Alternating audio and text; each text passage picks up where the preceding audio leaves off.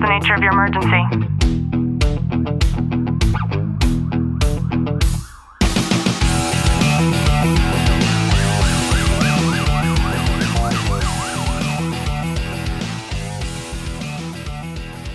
Welcome back to the Tactical Living Podcast. I'm your host, Ashlie Walton, joined by Detective Walton. Glenn, how are you? I'm good. Today is currently Sunday, August the 20th, and we're sitting up in the studio listening to, I think, the remnants of Hurricane Hilary, because um, we're in a tropical storm, which might sound so normal to most people. But the thing that I believe a lot of people don't understand when you live in Southern California, we don't have a lot of weather systems that come in. So when we do, they're incredibly unpredictable. And that also creates a lot of excitement. You know, we've lived here our entire lives and it's exciting to just anticipate what could happen and waiting to see if there's going to be thunderstorms and you know to just have have weather to be able to experience because we don't always get to. I mean, it, the the perk for California is the weather's always so nice, and and that's why when there's a severe change like this, we get excited over it. But then there's so much negativity surrounding it too. Like people joke that when it rains, like all of California turns into a nightmare, and it's just something that we we aren't prepared for all the time. Yeah, for sure. So you'll be listening to this. I'll post this episode on September the 6th, and you will have known whether or not we have floated away. um, another thing, too, though, is one of my biggest fears is earthquakes. And so the I, I've seen experts say like there is no indication that weather like this has an implication on increased levels of earthquakes. But when you've, I feel like your your sense of awareness when you've lived in a in the same environment for a long period of time, you you get a different sense, right? So for me, I feel like the variance in the temperature, first of all, has a dramatic impact on just the expansion or collapse of our soil, right? Um, so yeah, well, I guess we'll see what happens with that. I've also heard a lot of the conspiracy theorists talk about things that might take place in September, and there's just a lot of confusion, I think, happening in the world right now. Um, so yeah, we'll see what happens. But today I've titled the episode Survival Mode and Beyond, addressing the unseen traumas in policing. So just sit back, relax, and enjoy today's content. There is an incredible book I suggest we all read. It's called Waking the Tiger, Healing Trauma. I'll link it down in the show notes below. But I wanted to read a little bit from this book for you because I think it's incredibly impactful for us to just be able to understand trauma. And here it says, Trauma is perhaps the most avoided, ignored, belittled, denied, and misunderstood cause of human suffering. We enter this altered state, let us call it survival mode, when we perceive that our lives are being threatened.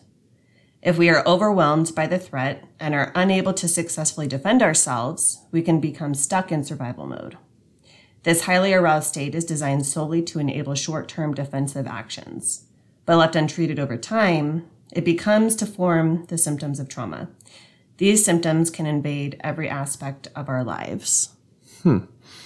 And it's it's so true like you know and it's that hypersensitivity associated to that fight or flight response and and dealing with like working for such a bus- busy agency like you you on a daily basis are exposed to very high priority calls for service like man with a gun shootings stabbings all that all the stuff that agencies across the nation i mean there are busy agencies but for the most part they're not exposed to that all the time to where if you're constantly being involved in those types of situations and you're you're always going to have this hypersensitivity even when you're off Yeah, and here's the thing I don't think a lot of people understand, something that that kind of aids into the whole stigma behind mental health.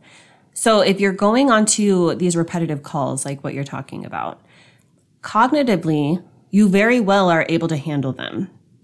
But on a chemical level, something else is taking place within you, even if you don't realize that it's happening. And an easy way to give an example of this is on a primitive level, if we had to go out and hunt and gather, then you might come across an animal that you want to be able to take home to your family.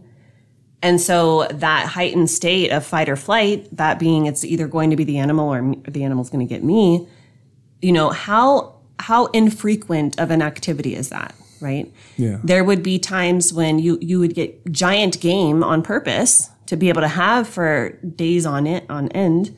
And then you compare that to a situation of responding to these calls or uh, let's say a firefighter going to call after call after call of devastation and loss of life, loss of property, and things like that.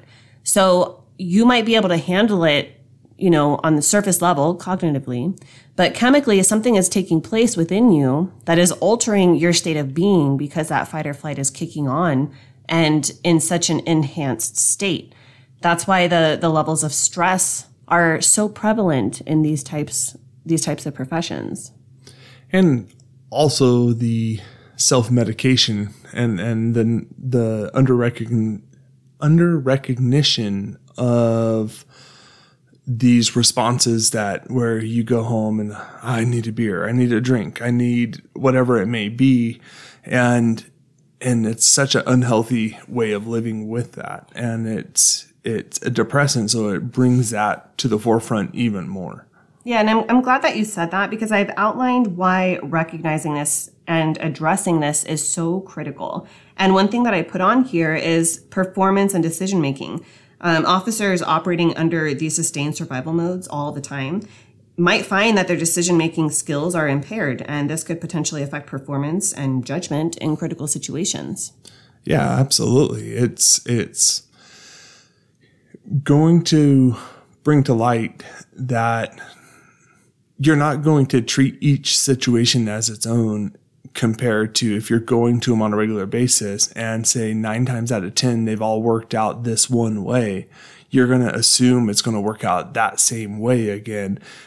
Un, I, I would say what's like in the back of your mind. And so you're going to approach it that way, even though as you're going through that incident, you're it's it's not panning out that way. Yeah. And a big one that I put on here is of course mental health. So prolonged exposure to trauma without treatment can of course lead to things like anxiety, depression, um, PTSD, and a, a myriad of other mental health issues. And then of course personal relationships. So when you're stuck constantly in this state of alert, it's going to cause strain on your personal relationships and that could lead to detachment and I think a heightened state of conflict.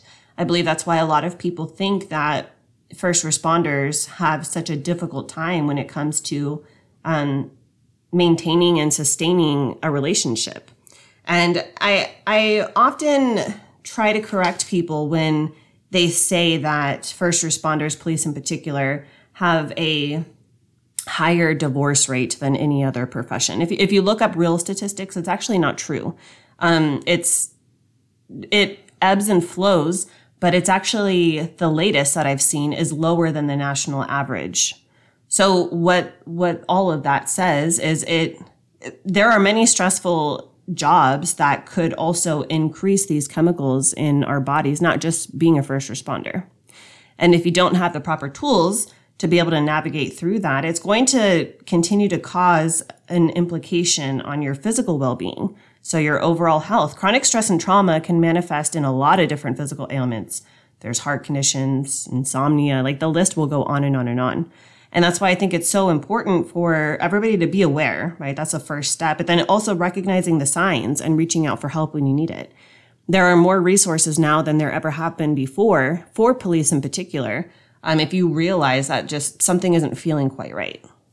Yeah, it's it's if when you recognize that for yourself, you know, seek that help, seek the different avenues, you know, reach out to someone who you feel comfortable in talking with and indicate those signs. Like it's so important to do it. It's if you don't have that support system at home, like find someone that you feel comfortable in speaking with. Yeah. And I think that now more than ever, it's important for us to make sure that our protectors are protected and there are confidential ways to be able to do that. And I, know that that's one of the biggest pushbacks for a police officer is not wanting to have that clinical trail following you. Um, you know, we know that despite HIPAA laws, there are oftentimes ways around that, especially if there's like an OIS involved and then you end up in court, right? That can, and we have seen oftentimes does go out the window. And that's the reason why people don't seek out counsel. You know, that's the reason why they don't ask for help. But there are other um, avenues if that's not the the one that you want to go down that are truly confidential ones where you don't even have to provide who you are you know um, so I, I think that it's a there's no reason to have an excuse anymore I hope you've gotten some value out of today's episode. If you have, do us a favor, drop a review, subscribe down below, and as always, know that I am sending you a long, tight hug from my home to yours.